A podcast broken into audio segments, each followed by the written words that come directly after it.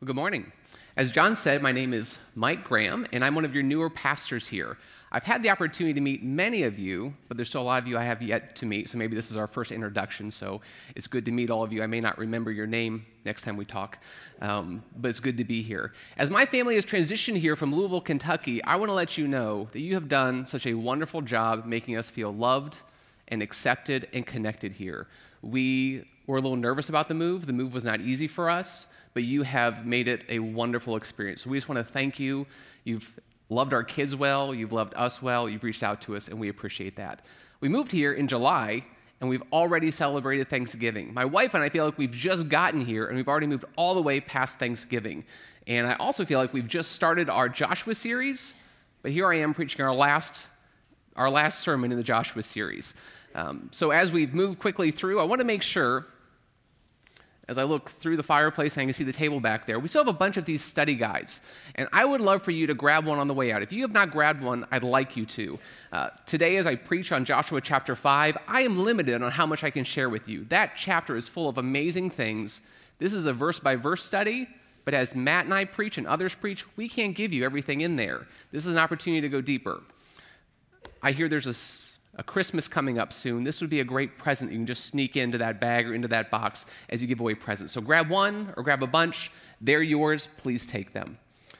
Life is marked by change.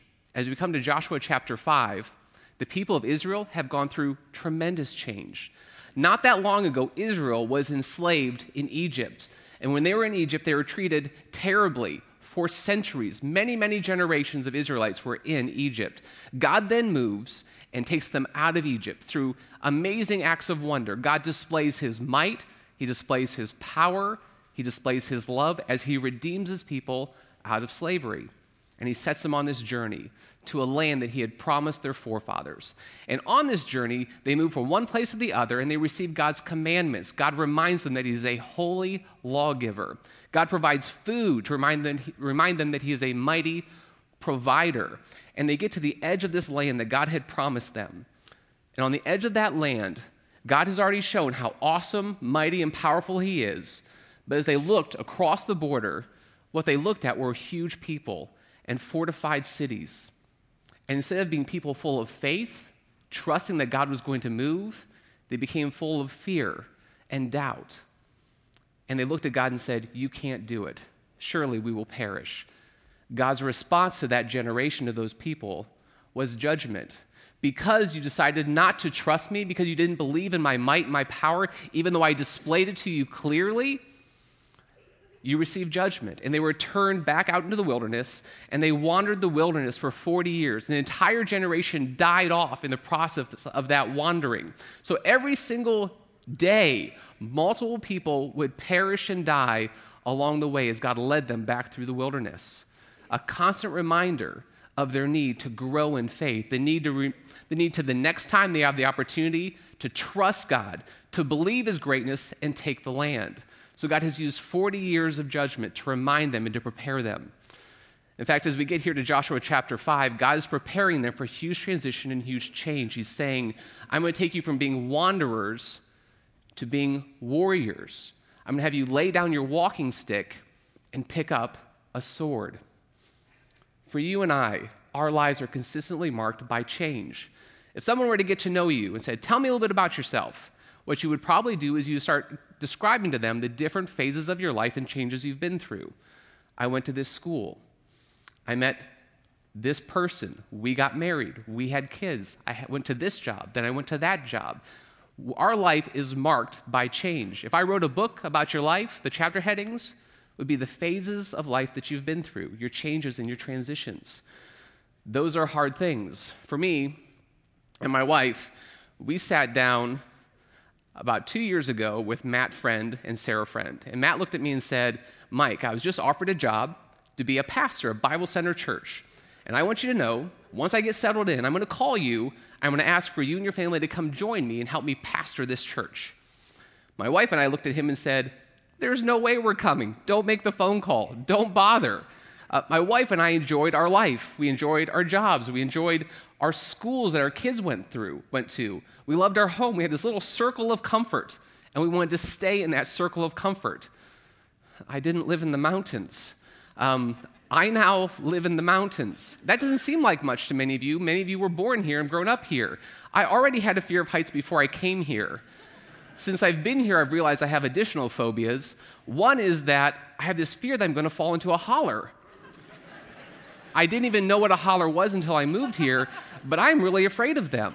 I have this belief and this fear that one day I'm going to be supposed to come here to preach or to teach or to lead something, and I won't make it. And you won't find me for multiple months. I'll be at the bottom of a holler with my car turned over, and no one will ever find me. What's even in the bottom of a holler? I don't know. So, so anyway, so I have this phobia. I don't know what that exactly is called, but I have this fear that one day you will find me in the bottom of a holler because I slipped off the side of a road. So I'm more afraid of going down than going up high now. My, my world has changed. Um, so change has been difficult. And even my wife and I, as we thought through, how do we tell our children? Okay, how do we tell our children that we're moving? You know, it's time to move out of our comfort, comfort, comfortable circle. God had changed my heart. He said, I have more for you than what you're doing in Louisville. So as he transitioned me, we had transitioned me, we had to transition my family. So our thought was we'll take a weekend trip. We went to Cincinnati. We'll feed them a good meal. We'll let them order whatever they want, even soda. We don't do that, so this was kind of a big deal for us. So they ordered their soda, they ordered their cheeseburgers, huge plates of fries. We thought the cheeseburger and the soda should outweigh the fact that we're going to be moving. So hopefully they're going to be okay with handling that news. Well, that was a huge failure. Um, as we started to transition the conversation from how good is your burger to daddy's taking a job in West Virginia, and it means we're going to be moving, it went from joy to everyone was weeping for about 20 minutes. And so there we were sitting in a nice restaurant in Cincinnati, crying just about the thought of change. I sure, I'm sure the waitress thought we were getting a divorce or something. I mean, it looked really bad. I felt bad for my kids. I felt bad for myself. Not a very good parenting move. Probably should have been in you know, the quiet space of our own home to have that conversation. But to tell my children that everything you know, everything that you've grown up with, all your relationships are about to change was super hard for me to tell them. And it was super hard for them to hear. That's all they ever knew. You know that spot in your house where you mark as your kids get older. Well, that's the house in Louisville for us. We had to transition out of that, and that was really hard. Life is marked by change, and change is hard. How do we prepare ourselves for that? In Joshua chapter 5, as we start to move towards talking about Joshua chapter 5, God prepares his people for change. And the words and the concepts and the things that he does to prepare their hearts and minds for change are the things that we need to hear to be prepared for changes in our life we have to be ready for what's coming next.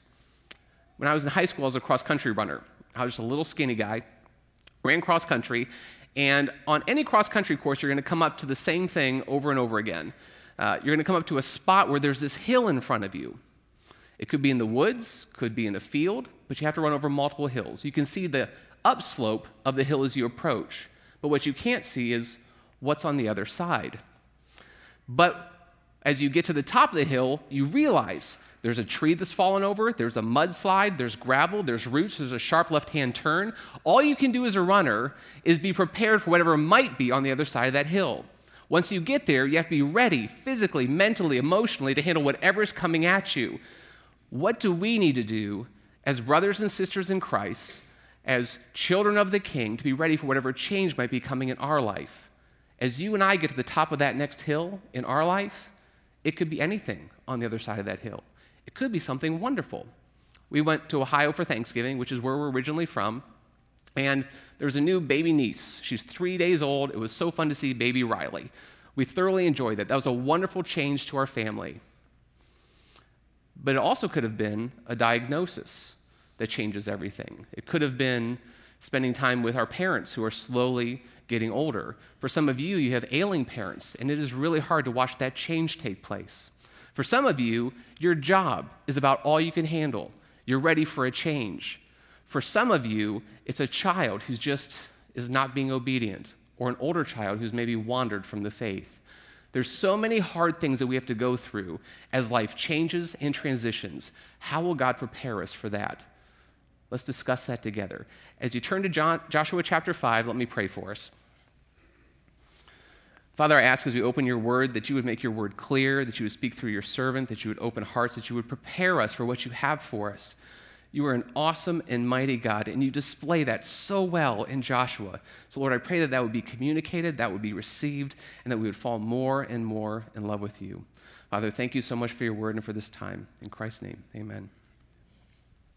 So, as you open your Bible to Joshua chapter 5, what you'll notice at the top of the heading there of chapter 5, if your Bible says the same thing as mine, it says, Israel is circumcised. Now, if I'm the senior pastor and I want to give the new guy a hard time, I'm going to go ahead and go to the beach, which is where Pastor Matt is, and assign the circumcision passage to the new guy. So here I am. We get to talk about circumcision this morning. I, am not, I'm not kidding. That's the passage we're doing. Um, but just to make you feel better, I'm not going to go into any detail about what circumcision is. I'm going to go ahead and let you guys have that discussion in your car on the way to lunch today. You're welcome. So you guys can talk about the details. What I'm going to focus on is the fact that circumcision is a sign and a symbol that the people of Israel needed to receive and needed to hear. The people of Israel at this point had not received circumcision. Circumcision was like the marker to communicate to God's people and to the world that you are mine, that you are my people by receiving this sign and symbol, it connects the people of Israel to a couple things that they needed to remember if they were going to be ready to take the promised land. One, circumcision connects them to their heritage. This was something that was started with Abraham and then Isaac, and then Jacob. So receiving this sign and symbol connects them to the reality that these are our forefathers. God was faithful to Abraham, He was faithful to Isaac, He was faithful to Jacob. We are a part of a people who God has been faithful to all along. They need to hear that. Also, circumcision reminds them that this is a covenant relationship between them and the Lord. To say a covenant relationship means that God has committed himself to these people. It's almost like a contract where a husband and a wife have a marriage covenant, God has a covenant with these people. This symbol reminds them of this covenant. It also reminds them of the promises that God has made to his people. One of those promises that God made to Abraham was that you will be a great and mighty nation. And indeed, Israel was. God was faithful. God kept that promise. Another promise that God made is that I will give you a land that you can call your own.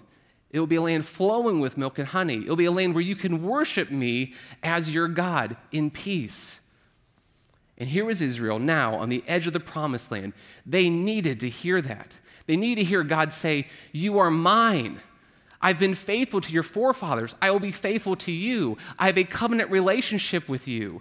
And the promises that I made, I will see them through. They need to hear those things. So as they came to the edge of the promised land, their response would not be fear and doubt, but faith and trust. That their eyes would be set on a mighty God, not on big people. That their eyes would be set on a God who's faithful, not on the big fortified cities. So that faith would be what was in their heart, not fear. This morning, if you're here and you're not sure if you have a relationship with God, I want you to know that you can place your faith in Jesus as your Lord and Savior today, and all those promises can be yours. God has been faithful to his people from way back then, all the way up to Joshua, and then all the way up to today. Our God is a faithful God with incredible promises. If you place your faith in Jesus, his promises, I will give you my Holy Spirit and I will keep you until I see you face to face in heaven. That is an opportunity that you have, a decision that you can make.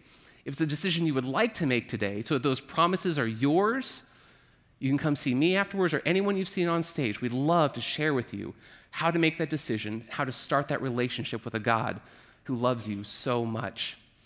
So, those words are words that we need to hear. We need to be reminded you are mine. If you know Jesus Christ, you are His. He loves you. His promises are for you. As changes arise, as you come to the top of that hill and you look over and it looks terrible, tragic, it appears that suffering is in your future, it's good to know that you are the Lord's and that He deeply and profoundly loves you. As we go a little further into the chapter, we get to verse, verse 9. It says, And the Lord said to Joshua, Today I have rolled away the reproach of Egypt from you. And so the name of this place is called Gilgal to this day. Gilgal means to roll. So it says, I have rolled away the reproach of Egypt from you. In other translations, it would say, I've rolled away the shame of Egypt from you, or I've rolled away the disgrace of Egypt from you. The New Living Translation will go on to say, I've rolled away the shame of your slavery in Egypt from you. For generations, Israel was confined to Egypt. Egypt would not let them go. They were slaves for generations and generations and generations. They were there for over 370 years. The United States is only 240 years old. So much has happened in the history of the United States. There's an even longer history for Israel just being slaves, being beaten, being whipped, being told that they're worth nothing. There's a good chance that you and I treat our pets better than the Israelites were treated under the harsh and strong hand of Egypt. Okay? So they were going through very, very difficult times. And what happens is when you're enslaved that way and you're treated that way and you're talked to that way for a long, long, long time, you begin to believe that that is your identity. You believe that's who you truly are.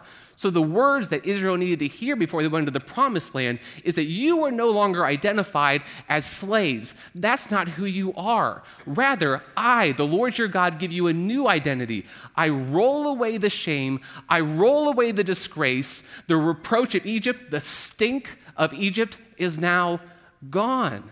I have cleansed you. You are not slaves being mistreated, you are the people of God. The mighty God of the universe has a covenant relationship with you, and that is your truest identity. So, as the taskmasters had to put down their whips, and the people of God now put down their walking sticks, they need to be ready now to draw a sword and be prepared for battle.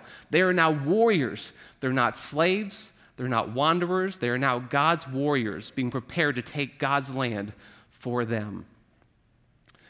You and I, all of us have gone through periods of our life where we've made choices where there's some guilt and there's some shame from those choices.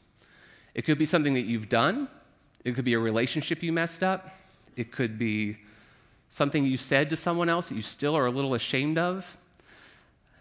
It could be an actual physical thing that you did to someone or to something that you still think about all the time and it bothers you.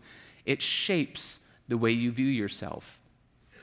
There could also be words that were spoken to you as a child, as a teenager, and even now that shapes your identity. As parents, it's so easy to say things that shame our children. And you, when you were a child, you may have heard things like, if only you were as athletic as the neighbor boy. If only you were as smart as your brother. If only you were as pretty as your sister. Or, I wish you would have done that better. I think you can do better. Or, you sure you need that next piece of cake? Don't you need to watch your weight a little bit? Over time, we hear words like that throughout our life. And it's very easy between the things that we've done and the words that we've heard to have those be the things that shape the way we view ourselves. Those elements of shame become the way we view ourselves and view how we're going to handle the world in front of us. The Lord's words to Joshua and to Israel was, You have been cleansed from those things. Your shame has been rolled away. The reproach is gone. Jesus says that same thing to us. He looks at us and says, Your guilt, your sin, your shame, it's been rolled away. It's been cleansed. If you place your faith in me, you are now a new creation. The old is truly gone, the new has truly come. The guilt, the shame, the sin has been placed on the cross. You no longer have to bear it. It no longer has to be a part of your identity. It is gone. Jesus covered it. It no longer identifies you or shapes you. Jesus shapes you. He says, You are a new creation. You are a beloved child of the King. That is who you are. So we need to know those things. You are mine. We need to know that we are identified and shaped by our Lord Jesus Christ. As we go to verse 10, the Lord has more for his people and he has more for us. In verse 10, it says, While the people of Israel were encamped at Gilgal, they kept the Passover on the 14th day of the month in the evening on the plains of Jericho. So, this was a generation that had not been circumcised. This is also a generation that probably has not celebrated the Passover. The Passover was a significant feast. I mean, it was as big or bigger to them than Thanksgiving is to you and me. It was huge. What it signified was the fact that God, God Almighty, went and performed great miracles for them in Egypt to get them out of Egypt so they could come and worship Him. The Pharaoh, no matter how many plagues it seemed like God was throwing at Egypt, he kept saying, I will not let these people go. I will not let the Israelites go. Finally, the Lord decides this last plague will be the one that works. He decides that he's going to kill the firstborn in every household in all of Egypt. And the only way for Israel to avoid this plague, to avoid this judgment, is to put the blood of a lamb across the doorposts, and the angel of death would pass over the Israelites as he entered into the homes of the Egyptians. So the morning after the Passover, the Israelites wake up, a sigh of relief, everything's okay. But as the rest of the world around them, as Egypt woke up, there were tears, there was mourning, there was wailing, there was pain, as the firstborn in every household in Egypt died as a judgment, as a plague from the Lord. And now, Egypt says, the Pharaoh says, go, leave, go worship your God. And they leave. The Passover was a reminder to them that God would do whatever was necessary to redeem, to save his people. God was not going to sit by and let them continue to be enslaved. God would do whatever it was necessary to make sure that his people were pulled out of slavery. The word redeemed means to be pulled out of slavery and set free. God was mighty to save, mighty to redeem. He was willing to let the firstborn in every household of Egypt perish to make that so. Jesus God Almighty, the Son of God, took on flesh and died on a cross and went through incredible pain and agony to be able to say the same thing to you, to be able to display the same thing to you. God will do what is ever is necessary to fully and completely save his people. Jesus is willing to spread his arms and die on a cross so that you can be fully and completely saved. He demonstrates how much he loves you and how powerful he is and how committed he is to you by the work of the beautiful cross. These are words that we need to hear as change is coming our way, as suffering comes into our life, as tragedy is set before us. How do we handle it? Well, without remembering Jesus and his work, we handle it with fear, with doubt, with trepidation. But when we remember that we are his, that he shapes our identity, and that he redeems us with a mighty hand, we approach the situation with faith. And when God redeemed his people, when the people celebrated the Passover feast, they wouldn't go and grab a plate of food, take a chair, put it in the corner, sit in the corner, eat their food, and just by themselves think about how great God was, right? It was a feast. They celebrated with their family and with extended family. God's design, God's intention was to redeem you into a family. As you look around, these are your brothers and sisters in Christ. I was brought here to help facilitate growth as God's people, to help you get interconnected with one another. Okay? That's why I'm in charge of groups. That's kind of how we handle helping you grow as family here at Bible Center Church. A healthy church statistically has about 70 to 75% of their people involved with a group. That way, a church that's healthy knows that their people are interlocked with one another, that someone knows how you're doing spiritually, and you know how the people around you are doing spiritually. That's a really healthy, solid place to be. God reminds his people through the Passover feast that he's redeemed them into a family. Bible Center Church doesn't have 70 to 75% of their people involved with groups. We have about 20 to 25% of our people involved with groups. We need to grow as family at Bible Center. My strong encouragement to you is if you are not connected to a group in some form or fashion, that you would consider stepping out in faith and getting involved with a group. Right now, we don't have small groups meeting all over the city because they kind of shut down during the holidays. But starting in mid January, you will know on the website, the app, and we'll hand you literature to know how to jump into a small group. Between now and then, if you notice in your sermon notes, I listed for you all the different groups that we offer on Sunday mornings. This might be a great place for you to start. You'll notice that there's different ages on those groups.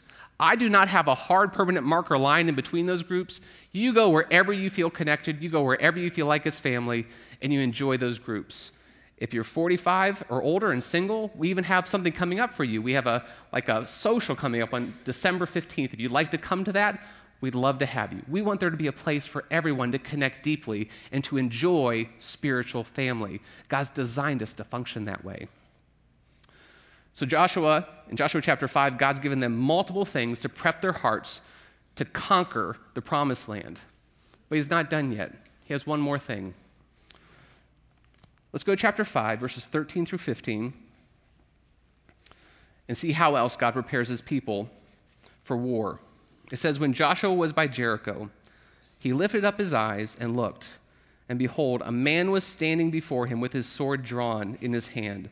And Joshua went up to him and said, Are you for us, or are you for our adversaries?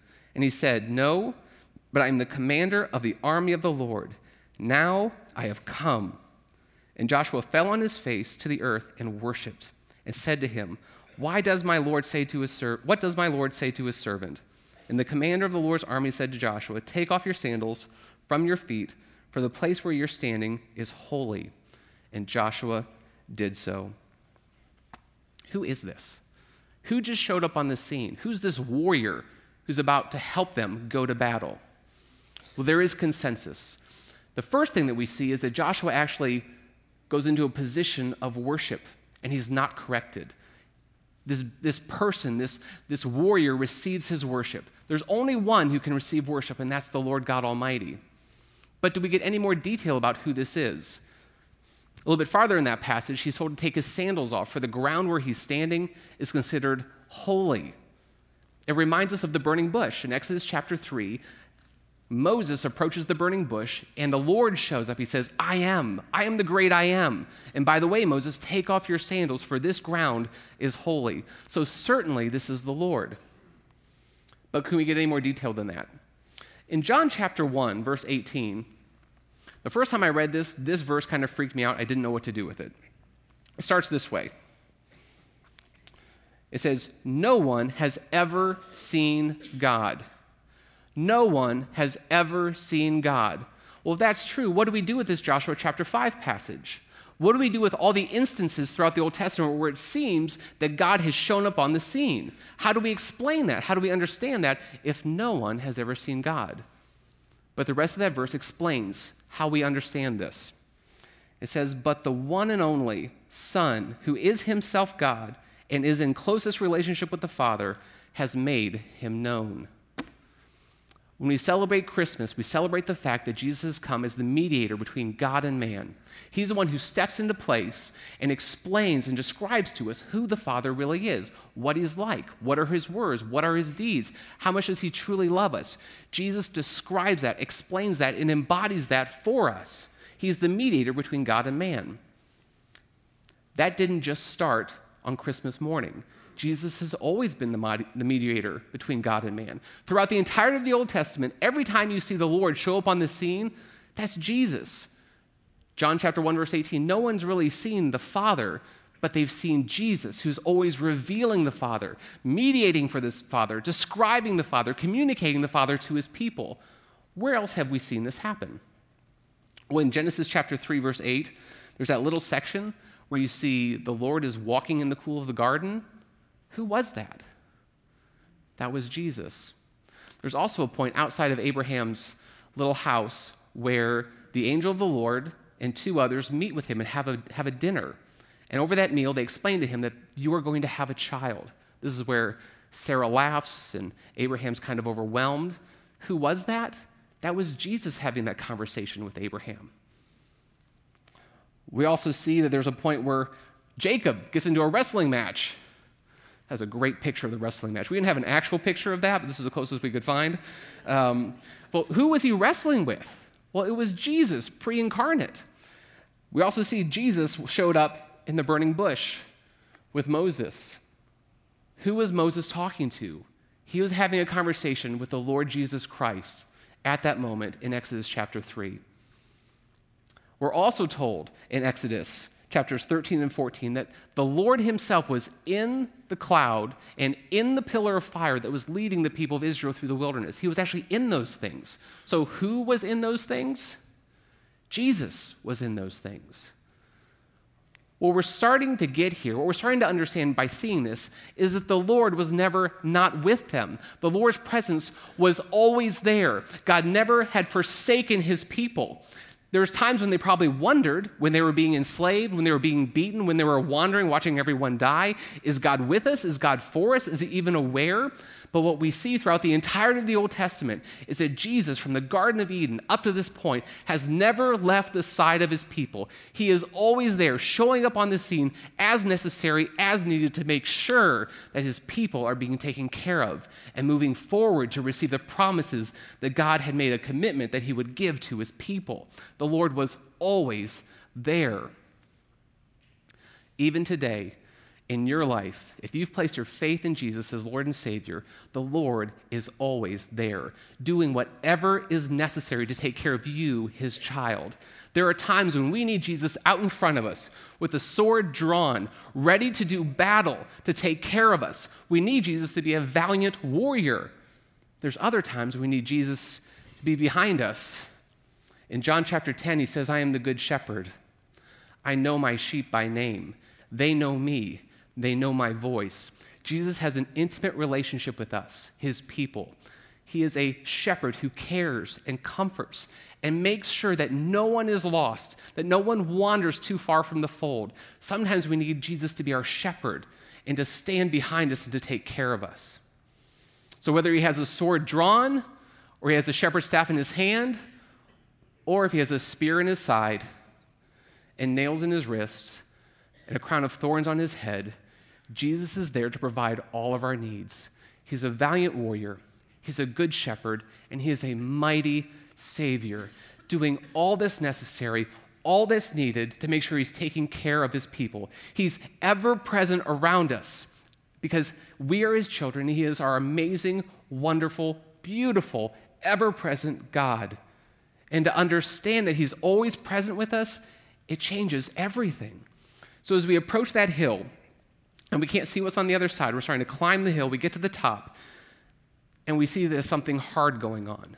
Because I know God's presence is with me, everything has been changed. My, perspe- my perspective, my purpose, my passion, everything has been changed. I can now see what's ahead of me, no matter how difficult it is. And fear and doubt don't get to take hold.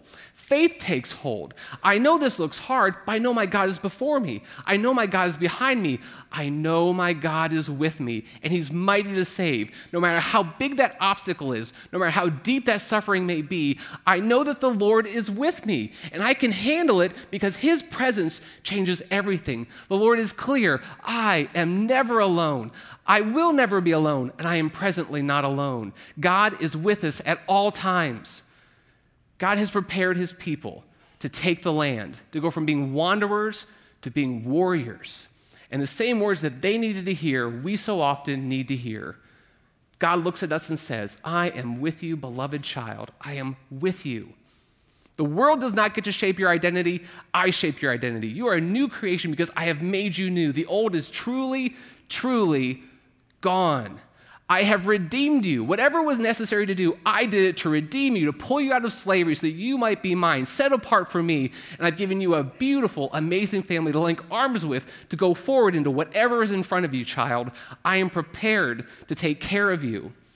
And then he reminds us, I am ever, ever, always with you. And that reality changes everything. You are never, ever alone. Let's pray together that God really puts that deep into our hearts and that we're ready for whatever's coming next. God, we thank you so much for your presence. We thank you so much that you are who you are and you've done what you've done. We love you, Lord. May these words reside deep within our heart. Allow us to be people of faith, driven by faith, driven by a knowledge of you, and never overwhelmed with fear or doubt of what's in front of us. We trust you, Lord. Thank you so much for your word. Thank you so much for this family. In Christ's name, amen.